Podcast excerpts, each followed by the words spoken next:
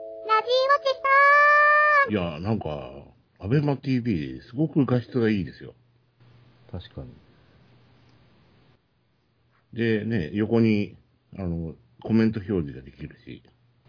またな、プレミア入ろうかな、どうしようかな。で、まだ多分、見てないですけど、アマゾンの新作の新バージョンが金曜日ですからね。ほうほうえっ、と、アマゾン、アマゾンプレミアムのこのアマゾンですけど。今それは赤いアマゾンのこと言ってます そうです、そうです。ああれね、見てないな。あ、そうですか。あれいいですよ、なかなか。あの、1話の前半までは見たんですけど、うん。ダメだこれって言って、そのまま寝ちゃったんですよ。はあ、はあ、うん。さ今、今4話さっきチェックしたら5話までやんの今。うん。今日5話ですよ ね。あらららら。まあ幸い今月はまだ、モバイル通信は2ギガもいってないので、 7 au 何ギガでしたっけ ?7 ギガやったっけギガですかね。あと5ギガあるので、うん。まあ余裕でしょ Wi-Fi で見ればいいんじゃないですか。 う。Wi-Fi も長いこと使ってないな。 ああ、今日は、なんとかうちの奥様を説得してですね、ええ。お願いやから UFO、UFO 見させてって、うん。その代わりと言うちゃなんだけど、君、レベナント見たいって言ってたよね、とか。あ、あれを見た。二人で行ったら、夫婦50割で、え二人で2200円やから、え。えええんちゃうんって。するわけで、午前中は UFO、え。はい。午後、レベナント。おう。うちの奥様は大喜うび。ん。いいじゃないですか。レベナント。ちょっと途中で目背けてましたけどね。ああ。あの、熊のシーンで。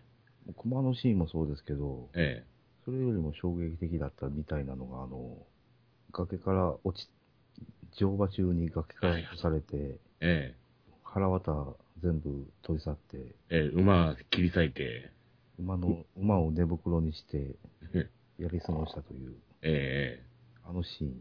ああ。我々みたいなもんか見たら全然大したことないんだけど、そうですね。どうも見慣れてないね、おばちゃんはちょっと、あれは多少気持ち悪かったみたいで。ええ。大体大型動物の腹は、腹の中でやり過ごすなんて、まあ、ありふれたエピソードなので、うん。私は別にへえちゃらだったんですけど、うん。横で奥様がうめいてました。ああ。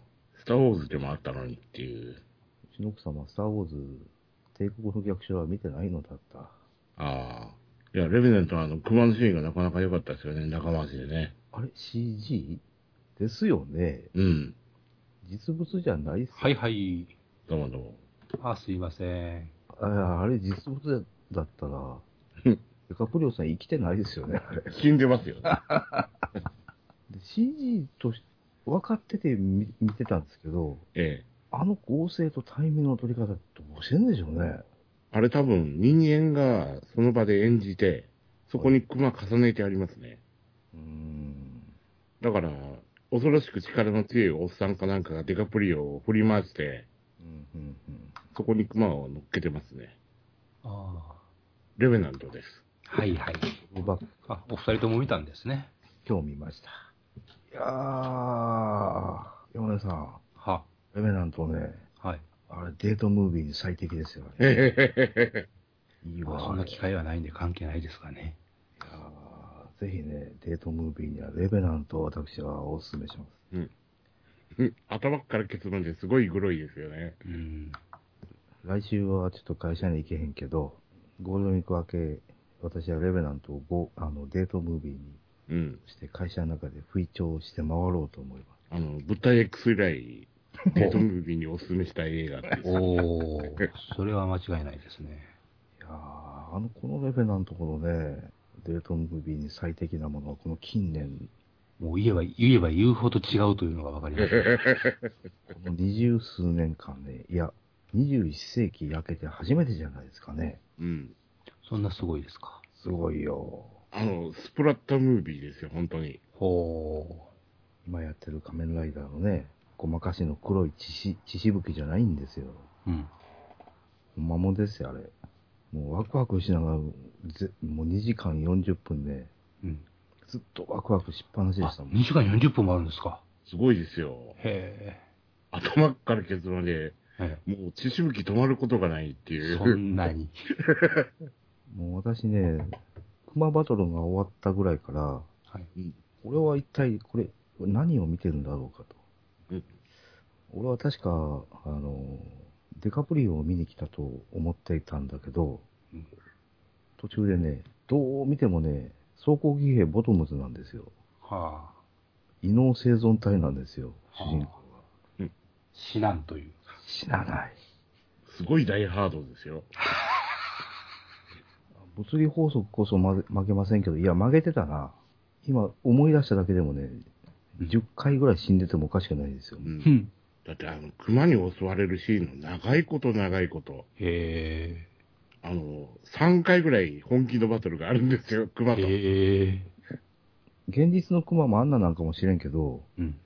子熊持ったので、はいはい。そっちに守らないかん聞い取られてたのかもしれませんけどう、ん。熊さんねうん、小刻みに攻めるんですよ。ほうほうほまるでボクシングの試合着をしてるように。う。ああ、仕切仕切り直してくれるんですね。そうそうそうそう。うんそのたんびに、デカプリオがボロボロになっていくんですけど、あれ、夏やったら、とうに死んでますよね、あれうね。ん、腐って死んでますよね。冬冬やったからよかったんですよね、あれね。ああ。途中ダウンバーストも来るし、隕石落ちてくるし、隕石そうなんですよ。隕石飛んでくるんですよ。あ、何だったんですかね、あれ。いや、まあ、新、新象映像でしょうね、あれはね。うん。けど、どう見たかってね、隕石落ちてくるんですよ。うんメテオ、メテオが来るんですよ。うん。あ、メテオ来たーって。これ、これはまたあの、あの、超展開かと思ったら、うん上空を火の玉が通り過ぎただけで、うん何にもないんですよ。いろいろばらさんといてください。 とにかくね、主人公はキリコ・キュービーです。まさにあの、AT が出てこないボトムズですね、本当にねロ。リですね。よ山根さんを見に行くご予定はあるまあそこまで言われたら見に行かないかんかなというふうになってきますね。うん。ぜひ行ってくださうい。ん。いや、1800円分の血みどろ が、お釣りが来るぐらい見れますから。魚卵くらい見れると。あれ、R15 甘いよ。うん、甘い甘い。へえ。 18でないとあれ。そんなに。 18禁にしてもね、おかしくないよ、あれ。へえ。いや、むしろ18禁にするべき。うん。なんせね、私はもう、もうわ、胸躍りながら、もう最初から最後まで、ね、ワクワクしながら見てましたです、もう。うん。話はね、ほんと単純。うん。あの、オチも読めたんですけど、うん。で主人公が、あの、目的を遂げるまでの展開っていうのがね、うんどう見たかってキリコキュービーなんですよ、これ。わはあ、はあはあ、見とると監督が。からん。 まあ、ボトムズ自体がね、パクリの集合体なので、うん。まあまあ、そんなことをさっぴいても、うんようこんだけ金かけとんなという、はあ、はあ、はあ、はね、あ、はあ。これでアカデミー賞取れんかったら、そらあかんやろ、やばいやろって。うん。いやとにかく、あの絵を撮った根性がすごいですよね、あのスタッフのね。うん。は一個一個の風景がもうね、何これっていうぐらい本当にすごいですよ。あ。はあ。すごいすごいって言われてた日本映画で言うと、いうとこうん。ホワイトアウトね、うんはあんなもんね、幼稚園児のお遊戯に等しいですよ。あ。花神ですか。もう永遠に日本は追いつけないですね、これう。ん。あのね、途中でね、あの、デカプリオがいて、カメラがいて、監督がいてっていうのがね、なんか信じられなくなってくるんですよ。ああ、これマジちゃうんかと。ええ。あのーデカプリオが生魚食ったりとかするんですよ。ああ、なるほどね。しかも頭からね。はあれ、ほんまに食っとんすかねと、どうでしょうね。あれが本物、本物の魚かどうかはちょっとわかんないですけど、あ。うん。あの、見てくれが本当、本物の生魚っぽいんですよね。うん。あの、食いちぎり方とかね。はあ、そこまでやるんだっていう。あ。はあ。ねえ、昔の日本映画の復活の日で、ラストシーン近くでね、海岸で魚ひっ捕まえて、バシャバシャ頭叩き潰しながら、魚をこう捕まえるシーンがあるんですけど、うん。比較にすることすらおこがましいですよね。うん。いや、アマゾンプライムビデオで最近復活の日がうん登録されたので、ほうほうほうほう。あー懐かしいと思ってチラッと見たんですけど、見るに耐えないですね。 あの、役者にあそこまでやらせるって、やっぱり、すごいですよね。うん。しかも、デカプリオですよ。うん。ピーター・ウェラーとかじゃないっちゅうことですよね。あの、冷たい川に叩き落とす、うん。川を流されうる、 ん。泥だらけにすうる。ん。いや、とてもじゃないけど、ジャニーズじゃこういうことは絶対にやらないだろうなうと。ん。あれ、1割でもやったら本当に褒めますよ、日本映画。ああ。これね、まあこれ以上に、まああの、宮前さんは望まれないだろうから、ネタバレはもうほんまやめますけど、はい。ラストバトルだってね、うん。もう見え見えなんですよ、展開が。はあはあ。あ、やっと仕掛けよったって、もうすぐわかるんですよ。うん。けどあ。まあ、そそういう、あの、ネタフリー、ネタバレのシーンを最初に持ってきて、うん。うん。ラストバトルが始まるんですけどう、ん。うん。ああたかもね、これネタバレだよっていう、うん。こういうネタを仕込むんだよ、主人公を仕込むんだよというのをね、うん。怖い振りがあるわけですね。て丁寧に見せ、見せよるんですよね。うん。うん。うん。あそこで、あの、中で枝を払った段階でもうすぐ分かったんですよ。うん。あ、やるのかと、うん。あれを、うん。やっぱりやりよったんですよ。うん。なんですけどね、うん。まあ、駒のシーンだって途中のシーンだってもうてんこ盛りなんですけど、うんあの、このラストバトルの間の取り方ね、あ、痺れましたさ、ほんまに。いうん。やーほんま、ユーフォニアムと、このレペナントは私もう一回見に行きますので、ほう。まばたきを2時間40分の間、うん。多分10回もしてないんじゃないかなと思いますけど、それは目乾いてますね。私は乾かないんだよ、目が。船か。そういう体質なので。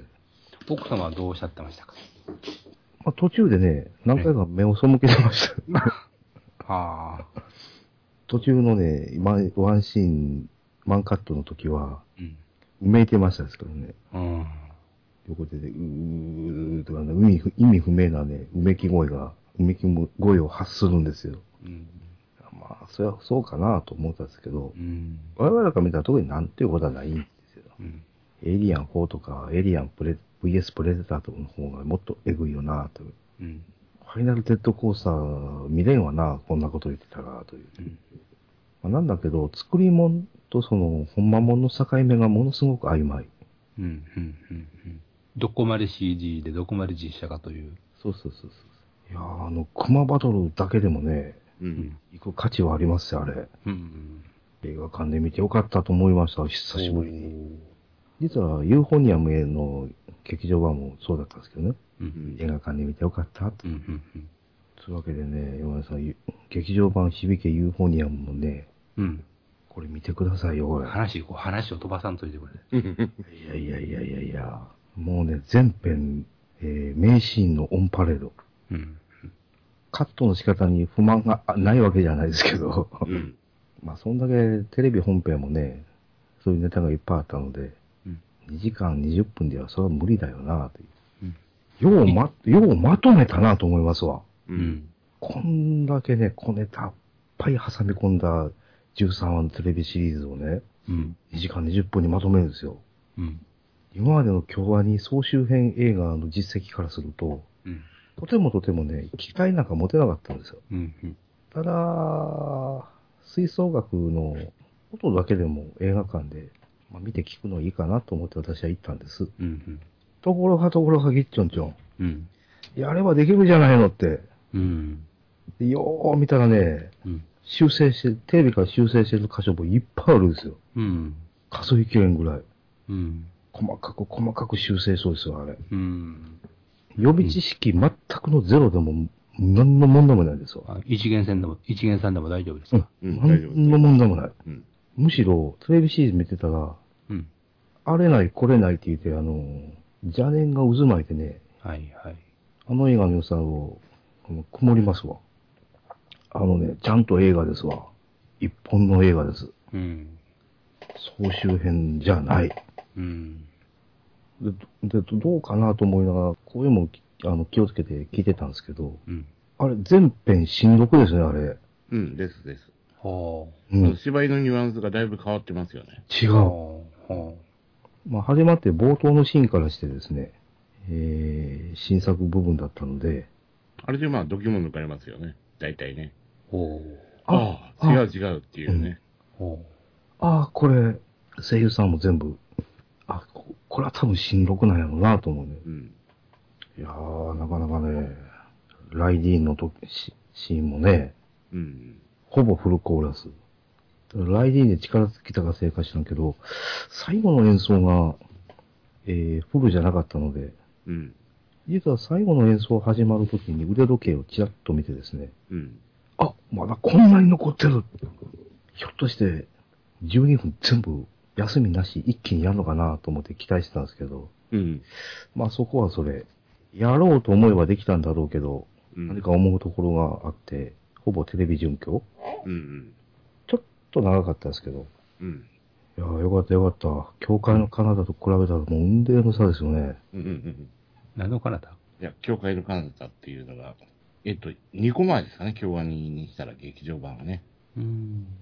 えっと、テレビシリーズをぶつ切りにつなげた前編と新作の後編があったんですけどね。ああ、なるほど。まあ接触編と発動編みたいなもんですよ。そうそう。はこれの編集版が本当ひどかったんですあ。よ。ああ。で、その前に、中二病でも恋がしたいといううんうんうん。言うてましたね、よくやねつ。の再編集版というのもあったんですけど、うん。これもね、まあ、輪をかけてズタボロ。うんであ、それの次か、あの、タマコマーケットの劇場版がありましたね。私それ見てないのでようわからんですけあ、そうですか。ど。あれははまあ、まるっきり新作だったんですけど、まあ、新作だったから、その、なんです、その、一元さんお断り的な、あの、あれが、 割と大きかったっていうのうん。うがんね、だから中二病も、その、教会の彼方も、山田さんあれなんですよ。本当一元さんお断り。うん予備知識なかったら、うん。何のことやっったたのかわかんない。うんウィクロスの映画版みたいなのと一緒ですわ。は一元さんお断り。うん。わかんない。わけわかんない。説明も何もない。うん。いや、むしろ、あの、最初からそれを放棄してる。まあ、なので、まあ、映画としては全く期待はししなくて、今日、朝一番から見たんですけど、うん。うん。まあ、不満がないわけじゃないですけど、うんうん。いいっすわ、これ。おお。僕はもう一回見に行きますね、ほうほう。ユーフォニアムはね。ほうほう。ほんまやる、ほんまちゃんとやればできるんじゃないのって。うんなんで今までせえへんかったんよって。いや今、いまあ、いろんな横やりとか、いろんな事情があったにもせよ。まあ、予算とかいろいろありますからね。もう今回のに関してはもう第一期も決まってるし、ほ困ったなぁ。UFO の原作も買わなあかんの か。あれ何巻あんねん ?4 巻 ?5 巻 ?6 巻確か、まあ、10巻いってない感じじゃなかったでしたっけ。 このスバもまだ全部読んでないのに。 時間がねほんだ前、びっくりしたのがもう一個あって、はいさっきもちらっと言いましたですけど、うんほぼ全編、絵にも手を手が入ってるんですよ。う。うんうん。絵のところもテレビを単純に繋げただけじゃなかったんだよ。うん明らかに違う。うん。なぜわかったか。うん。直前までアベマ TV で UFO の全一挙放映を見た直後に今日の映画を見たからです。ははは。 仕込みは、仕込みはバッチリやと。まあ偶然といえば偶然。公開してもう一週間、今回2週目ですけど、うん。今日今日から2週目ですね。まあ偶然にも先週は行けなくて、で、今週アベマ TV で一挙放映があったので、予習は完璧。まあ4回ほど涙もちょちょぐれましたっすわ。うう。ん。テレビシリーズはテレビシリーズでね、すごくいいんですけどね。うん。で、あえてね、テレビシリーズのその、いろんな小ネタを、多分、あえてもう泣く泣くバッサリ切ったんでしょうね、あれ。うんですね。あと、とあとね、そのテレビとやっぱり違うのは、あの、長回しをね、極力なくしてるんですよ。うん、うあん。の、テレビってね、長回しの部分を、あの、絵の方じゃなくてカメラの方うん、うん。の効果で長回しを持たしてるところが多分にあったんですけど、なんです。安っぽいカメラの映像みたいな感じのうん。やつとか、光の効果とか、そういうんで割と尺を稼いでる部分をバッサリ切ってるんですよね。だからその、えっ、とね、なんて言ったらいいのかな。実写、実写をエミュレートしたようなうん。映像っていうのは、割とその劇場版では感じることは、そんなには多くないんですよ。あの、テレビシリーズの方がその部分に関しては見応えがあるんです。あの、ストーリー重視ですよね、映画は本当にね。うん。リズムとストーリー重視になってます。うん。いやー、今回は聖地がわかりやすいので、うん休みの間一日だけでも回って回ってこうかな。どっちがいいんですか宇治やもん、宇治。ああ。う京阪沿線で宇治ですもん。ん。なんかどっかで見たな、この川って。うん京都の商店、市内の京あの商店街もできっちり出てきますし、うん。ほぼ毎、ほぼ毎作恒例の。うん。今回の聖地はもものすごく馴染み深いので分かりやすいですわ。まあ、最大の不満を一つ挙げるとすれば、タイトルに偽りありなんですよ。うん響けユーフォニアムじゃないんですよ。うん響けトランペットなんですよ。うん。 UFO が全然響いてないんですけど、ん え映画では。うん。まあ最大の不満点は、主人公がね、うんあんまり苦しんでないんですよ。 ああ、は主人公が同系マスになってますよね。あ、はあ。ああ、なるほど。だから話出さないんですよ、映画では。はでまあ、ユリシーンだってねうん、その前振りの説明が一切ないので、う。うんん。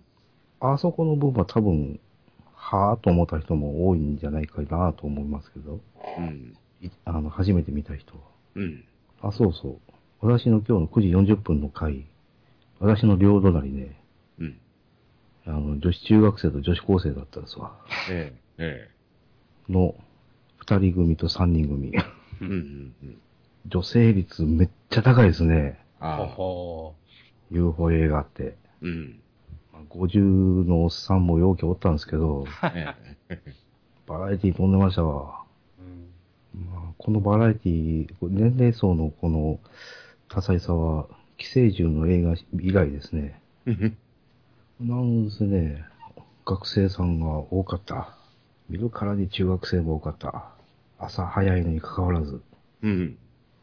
なので、まあ、半々とまでは言いませんけど、37、46ぐらいですかね、うん。男女比。いや、まあ、当然女子の方が少ないですよ。なんですけどね。うん玉浦とかね、はいはい。アリアとかね、はいはい。ここら辺の劇場公開から比べると、うん。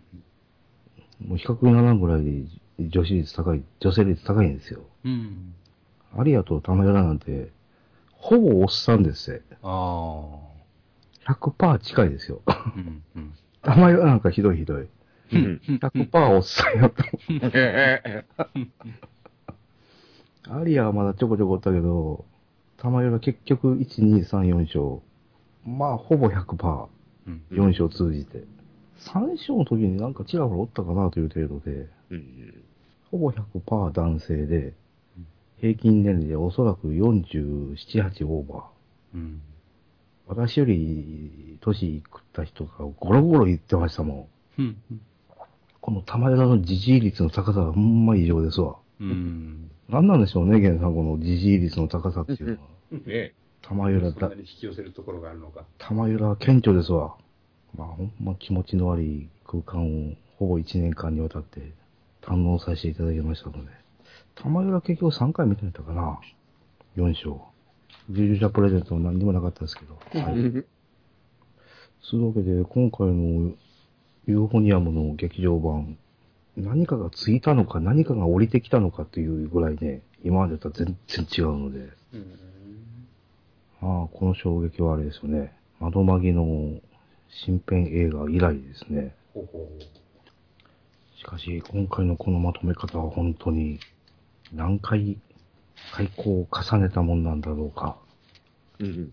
今回の完成版に至るまではもう、凄まじい紆余曲折があったにあろうという想像は固くないですわ。ね、テレビ全部合わせて5時間ちょいやりますからね。うん。それをなんとか100分以内に収めるっていうのがね。うん。それからすると、窓まぎのね、うん。再編集の映画版っていうのは、前編後編と2編あったので、うん。時間計算したところ、カットするとこそんなないんですよ。うん。ですよね。細かいところはちょこちょこ削ってましたですけど、し新作をなんとか入れよう入れようという、うん。スケベ心が目に見え見えで、まあ、絵を、絵を直そうっていうのが一番じゃないですか、あれは。あのーね、昨日ごとついぐらいでしたっけまどかまきかのや一挙放送、はい。アベマ TV ってやってましたけど、やっぱり昔のやつはね、荒いですもんね。一番よくわかりやすかったのが、鉄道とか駅とか線路とか、ここら辺ですよね。テレビの時は全くの平面だったのが、まあ、CG らしくなったので。まあそれから言うと、ブルーレイ版、ソフトウェア版もそうか。テレビ放映版と全然違ってたからな、あれ。ところで、窓マギ新作まだねえ。今はちょっとそれどころじゃないからダメなんじゃないですか。今物語作ってますから。そうね。キスショット編をなんとかあれ、うん終わらせてもらわないと。あれの新しい予告を見ましたけど、こう。いいじゃないですか。楽しみですよ。あれ次7月でしたっけ次、何月でしたっけ ?5 月だったか7月だったか、そんな感じですね。 あんなぶつ切りで終わってるからなぁ。うめきましたわ、あの終わり方はほんまに。うんえ、ここで終わりって言って。え、ここで切んのって。今日の映画終わった後ね、iTunes で2200、300円でサントラ買っちゃいましたですからね。しかもモバイル通信環境下で。iTunes ストア開いてポチッとなって。最後にかかる主題歌がね、あれがびっくりしました。特にテレビバージョンの、えー、なんて言いますか、あの、曲調の移り変わりのまずさを全部修正して、バックを吹奏楽オーケストラにして、で、最後見終わって、ああ、これは買わずにはおる、おるまいなぁと。あとはあれですよ。あの、アイアムヒーローも聞いたんですけど。ああ、どうでしたかまあ、うんあるでしょうけど。いやいや、別にどうすることはないですよ。うん。ああ、まあ日本がゾンビ映画作ればこんな感じよねっていう感じうの。ん。うん。まあ、さして怖いわけでもないですけど、あれで怖いって人がいっぱいいるらしいんでね。うん。うん。あんたらレベナント見れないよねって いう。なるほど。あの、お終わってない原作ですけど、映画は終わるんですか、いやいや、もう俺たちの戦いはまだこれからも続くぜ系ですよ。それか。まあ、ゾンビ映画ってそうやもんな。あのー、原作、僕途中までしか全然読んでないですけど、頭の方しか。はい。あの、富士山あたりに逃げようとして、はい。で、なんですあの、アウトレットモールかなんかに逃げ、は逃い。げ込むはい。はい、あそこから出るあたりで終わりですよ。ああ。いや、もろゾンビですね。うん。あの、地下で、あの、ショットガンバンバン撃つっていう、ああ。そういうところですね。ああ。あの、本当に序盤の序盤ですよ、あれ。そうですね。だから話的にどうのこうのっていうのはほとんどないに等しいですよね。うん。だからまあ、ゾンビらし、ゾンビ映画らしいっちゃらしいんじゃないですか。あうのん。なるほど。ショッピングモールで、うん。なんとか生き延びるっていう、はいはい。あの、街が大混乱になっていくっていうあたりはあるんですね。え一応ありますけど、まあそこからすぐ逃げちゃうじゃないですか、あいつら。はいはい。だからそんなに、そんなでもないかなっていう感じですうね。んまあ、そんなんに金払うんだったら、レベラント。あレベナントもいいですけど、はい。キャプテンアメリカも見ましょお、うキ。ャプテンアメリカです。どうですすっごいっすよ、もほう。あの、えもうアベンジャーズの続きなんですけど、もうう。うんうん。もう事実上の3やな、思いますね、見とても。ええあの、まあ、キャプテンアメリカのその、し前作の続きとアベンジャーズの続きが混じってる感じですよ。ああ。楽しいっす、とにかく。おやってることは内輪込みなんですけど、ーまあ、そうですよね。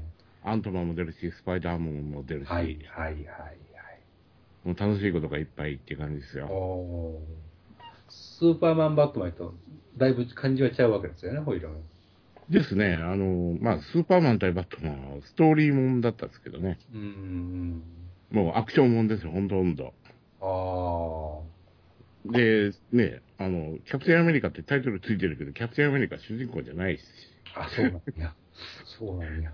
これアイアンマンが主人公じゃない。結局、結局。事実上のアベンジャーズ3ですよね、これ って。え副題にキャプテンアメリカってついてるということは、ええシビルウォーシリーズ。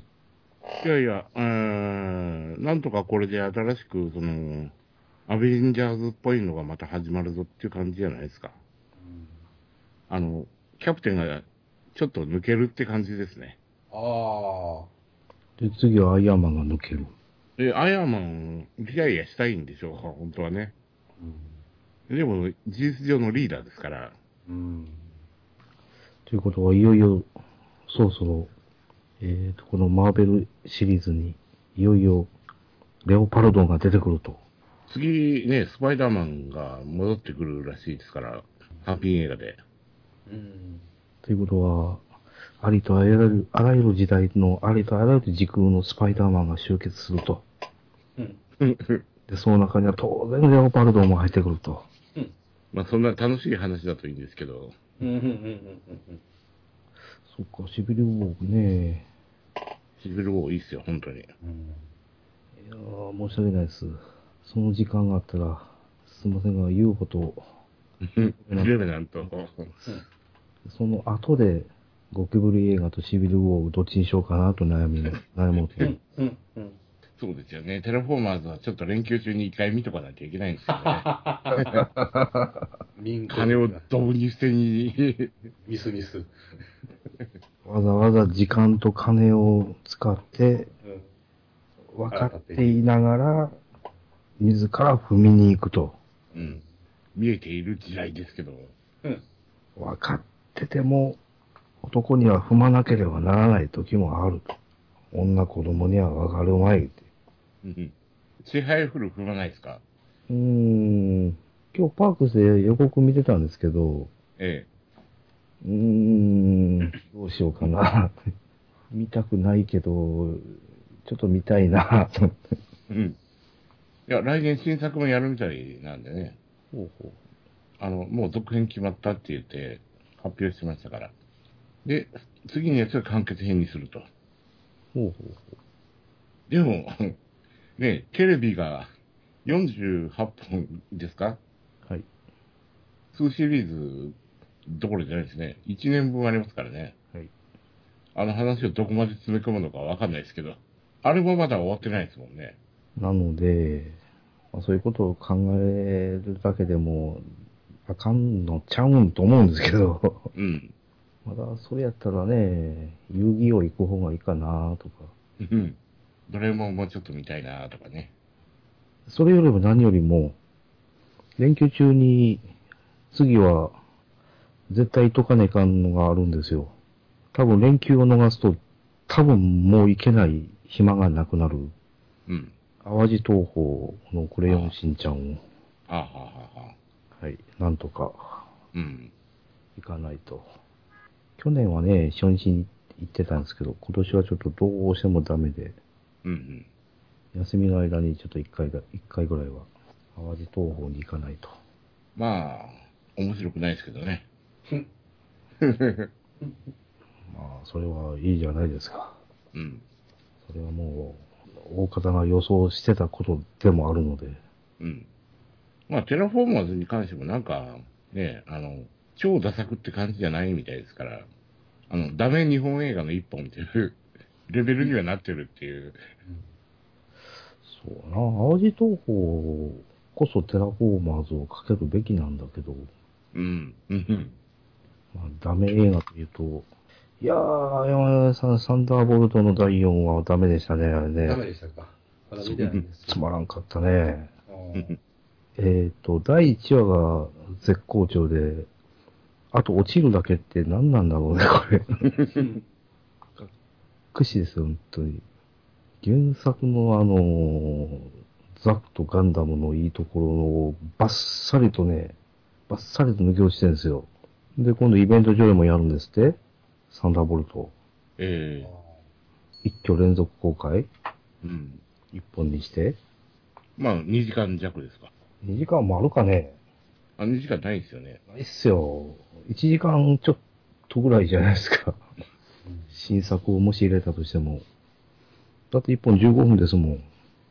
最初からちょっと長かったかな、あれ。うん。確か長かったですよ。で、この低たらくですわ。なんせもう、モビルス戦が面白くねあえ。あの、第4話に関しては。モビルスーツ戦じゃねえ。バッタがぴょんぴょん跳ねてるだけって。えっ、と、サンダーボルトは18分、18分、18分、16分。最終話が一番短いってどういうことだとか思いましたけうどんまあ、それか、今度こそ映画でオリジンを見よう。今までは、ねえ、やれ iTunes だ、なんだかレンタルだで済ましてたので、まあ、ようやく、士官学校編になるので、あ、そうそう映画館で見ようかなと。うんあれ、どこまでイベント上映でやるんでしょうね、オリジンって。月面編までやるんでしょうか。っていうか、あれ作られ続けるんですかそんなになんか、あの、お客さんが入ってるとか、その、円盤の売り上げが高いとか、そんなこと全然ないじゃないですか。次でアムロ出てくるしな、また。作られ続けるのかどうか、すごく怪しい感じがするんですけど、あれ。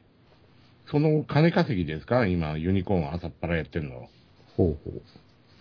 えっ、と、次がパラオか。あ、パラオまで行けへんか。次の話が、とっ捕まるところぐらいまでですかね。うん、でしょうね。パラオは再来週か。いややっぱり、ちょこちょこと組み替えてますね、あれ。細かく細かく。わかりやすくなってるっちゃなってますけど、うん。えっと、1本、3本ぐらいに分けてるんですかだいたいそんな感じですね。先週の話って、1章と2章が合体してましたですけど、うん。あのー、ひょっとして、ちょっとテンポを下げてませんところどころ。戦闘シーンとか呪いですよね。微妙にね、なんか間が間延びしてるような印象があるんですけど、うん。どうなんでしょう。あれ、なんか、編集で切ってるところを足してるような感じがするんですけど、 ほう捨てカットとか、ほう。ほうほう。いや、そこまでは気づかなかったななんか遅いんですよ。うん最初のね、クシャトリアとスターク時間編の戦闘シーンを見てても、もうちょっと早かったんじゃなかったっけねと思いながら。うん、うん。あの、緑色のでかいやつにしたって、ビッともっと早かっただろうとか思うんですけど、うーんそうですね。あれはどう見てもファンネルじゃなくてビットですよね。うん。当時の論争が蘇ってきますけど。うんクシャトリアのあれはファンネルなのかビットなのか、どっちなんでしょうね、山根さん。私は断然ビット派なんですけど。う。うんんけどファンネルとビットの最大の違いって何なんでしょうえ、軽石レーザー以外の能力があるかないかじゃないですか。もしくは、動力源を内蔵してるかしてないかうん。 エルメスのビットはね、確か動力源内蔵してですよ。あうんビ設定ビットはないぞ、ファンネルがそうじゃない、で年体がつくかつかんかです。ファンネルは充電式そうですね。やっぱ私の理解は間違ってはいなかったわけだ。けど、クシャトリアのあれはどう見ても動き見てたらビットなんですけど、 んまあその辺はまあ、ええと思けど時々充電しにう戻ってきてますので、ううん、んプまロあプロプロペラントはどうなんやろという気がしますがね。実態はファンネルなんだろうなぁって。ということは、ここで逆に、あもう、しょうもない話はこれぐらいにしておきますけど、フィン・ファンネルはどっちなんだって。うんファンネルですから。けど、動力源内蔵してるんですよ、フィン・ファンネルは。だって劇中の分かってる、なぜファンネルはあんなに持つんだ言ってましたから。カテゴリー的にはビットのような気がするんだけど。超兵器です。うん最高フレームじゃないんですかね。うん、その辺の関係なんでしょうね、言わんとするのは。え、フィン・ファンネルってあれも最高フレームでしたっけニューガンダムが最高編ですよね。いや、ニューガンダムの最高フレームはココピット周りの土星が駆動系だけですよ。劇中のセリフによると。 でも連動して動いてたじゃないですか。うん。うん、そうか。ついでに握手するなり押し返すとか。あれあれっぽっちの最高フレームで、なんであんなにできるんだというよりも、もう最高フレームネタはいいよ、もう。うん。と言いながらでもね、ビクトリーガンダムでも出てきましたので。あ、そうなんですか。だってエンジェルハイローって最高フレームの塊でしょで僕見てないから、ビクトリー。というわけですいませんが、明日朝また早いので、そうですね。明日また6時に起きなければならないので、うん。アニメに行くんですかえ見に行くんじゃなくて、見る準備をせねばならんのですよ。朝からガンダムから始まりますからね。ガンダム戦隊、ライダープリキュア。その後、アベマ TV でアニメを散々見ないといけないっていう。 私の場合は明日、プリキュア終わったら、えーちょっと実家に行かなければならないので、少しだあけ。そうなんですよ。魔法使いプリキュアなんですよ。去年の分を晴らすがかのごとく、毎週ルンルンで見てるんですけど、出来がいいですね。あー肩肘張らずに見れるプリキュアってやっぱいいですわ。去年はちょっとしんどかった。いやー、あれはあれでね、大変素晴らしいんですけど、うん。ちょっと疲れるんですよ。最終回なんか、ちょっと疲れましたもの、私。うん今年のはとにかく楽しくしてるのがいいですよね。まともに見てるだけで、展開が読めるネタバレのオンパレードではあるんですけど、うんまあ、去年みたいに重たくないのがいいですわ。うん。魔法使いだって言ってるのにパンチキックから入りますしね。えそんなこと言ったら、歴代プリキュアは全員魔法使いなんじゃないの って。うん魔法の要素がなかったら、そもそも変身できないでしょう、あなたたちって。変身じゃなくて、おあれ、お着替えか。髪の毛の色まで変わるんですから、そりゃ。変身解けたらバスローブになってる人いましたからね。えそうなんですよ。ところで、山田さん、魔法使いプリキュアは一回でも見ましたかー、一回も見たことないですね。なぜ見ないんだ家にテレビがないからです。なんだってブラウン管テレビでもうアナログしか見れないテレビしかないんですよ。あらららららら。あとはもう携帯の小さい画面で見るだけですよ。いや、今32型の液晶テレビめっちゃ安いですけど、うん、まあ、じゃあ、アベマ TV でも見ましょうか。アベマ TV。なんだなんだ。知らないですかこれ。知らない知らない。もうアニオタの間ではもうダークホースと化してるんですけど、今。本命じゃないんですか。いや、アニメチャンネルが4チャンネルあるんですよ。で、24時間アニメやってるんですよ。はは。まあ、ちょっと前のアニメとかっていうのが多いですけど、うん。なかなかいいですよ、このネットテレビ局。へえ。えっ、ー、とね、3時0分から、モンムス9話から最終回までやりますわ。えー、 大人気は結局 OVA なんですかね。みたいですね。色、色気出しやがって。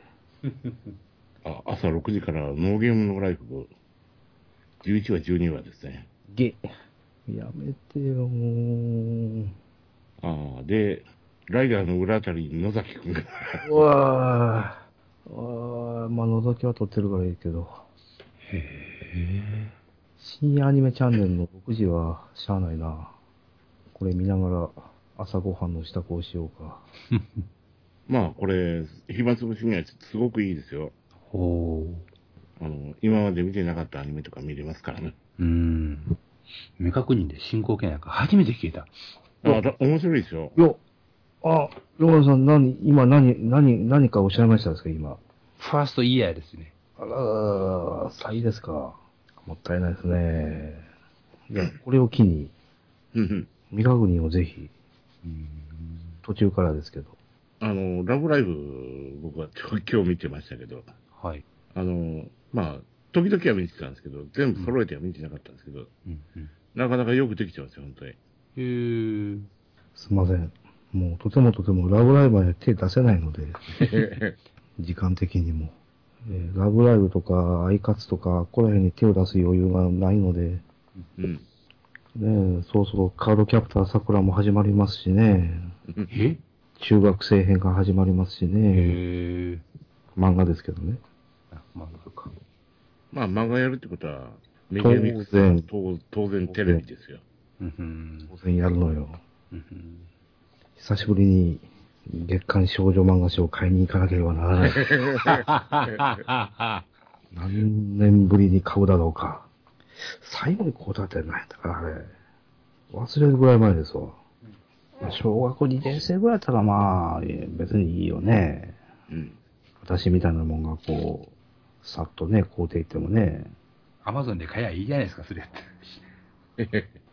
まあ、私ぐらいの年齢になってると、下手したら、孫はちょっと大きいか、甥っ子とかね、うん。これ、ここら辺に買うて買える体で、すっと買うてきゃいいんですけど、別に全然問題ないでし仲良しとなるとそうはいかんのよ、もう。うん。まあ、店員さんは、50-50かなっていうふうに言いますよね。うん。ょ。どっちやろな。どっちかな、筋もんの方かな、それとも、マジモンの方 マジもんの方かな。 そうですね。ナノハーシリーズはもう死力でトンボなので、桜陣営も今がチャンスだとばかりに。っていうか、キャプターシリーズって20周年ぐらいですか確かそのぐらいじゃなかったでしたっけなんか、何でしたっけビレッジヴァンガードかなんかで、何周年グッズかなんかが出てなかったでしたっけこの間。まあ、私、何回も宣言してる通り、カードキャプターシリーズとナノハシリーズには手を出さないようにしてるので、時々手出しますけど、うん。いやーね、ナノハシリーズと桜シリーズはね、手出しちゃダメなんです。うん、まあ、真っ骨です、あれは。泥沼。はい。さすがの私もね、この2シリーズに関してはね、理由もわからない理性が働くんですよ。えなんでなんだろうね。ー本能を引き返せという。うーん。ゴーストが囁くんですよね。ああ、やめとけって。えって。でも時々抑えきれるようになって手出してるんですけど、うん。まあ今のところ、ほぼ、あの、抑えてるので大丈夫なんですけど ね。けどこの仲良しで、中学生編が始まるって聞いた瞬間にですね、はい。ちょっと抑えきれなくなってきてるんでし ょうね、多分ね。もうそろそろええんちゃうんとか言うと、もわうけ大丈の夫でしわけのわからん、もう一方のゴーソ、ゴーソが囁くわけですわ。ょ。うん何がもうそろそろええんちゃうんという根拠も何もあったもんじゃないですけど、もう十分我慢したと一般的な知識ぐらいはもう十分あるやろうって、言いました からね。今更って。 まあ、佐々木に乗って見に行っちゃったら、全然違う映画だったっていうことはよくあることですから。この間のファイブウェーブもそうだったんですけど。 ああ。なんかあれはどっちかというと、ハンガーゲーム系の映画みたいなことを聞きましたが、いや、全然違いますね。ちゃうんですか予告はね、あの、地球崩壊ものみたいな感じの予告じゃでないですよすか。ね。宇宙人がやってきたやつですよね。実はアイドル映画ですからね。 ははあのーまあ、要要はヒットガールやった女の子じゃないですか。うんうんうん。あの子しか映ってないですよ。へえ。あの、本当にアイドル映画ですよ。でもちゃんと、ね、ハリウッドだからストーリーはちゃんとしてますよ。もちろんね。本当うにん。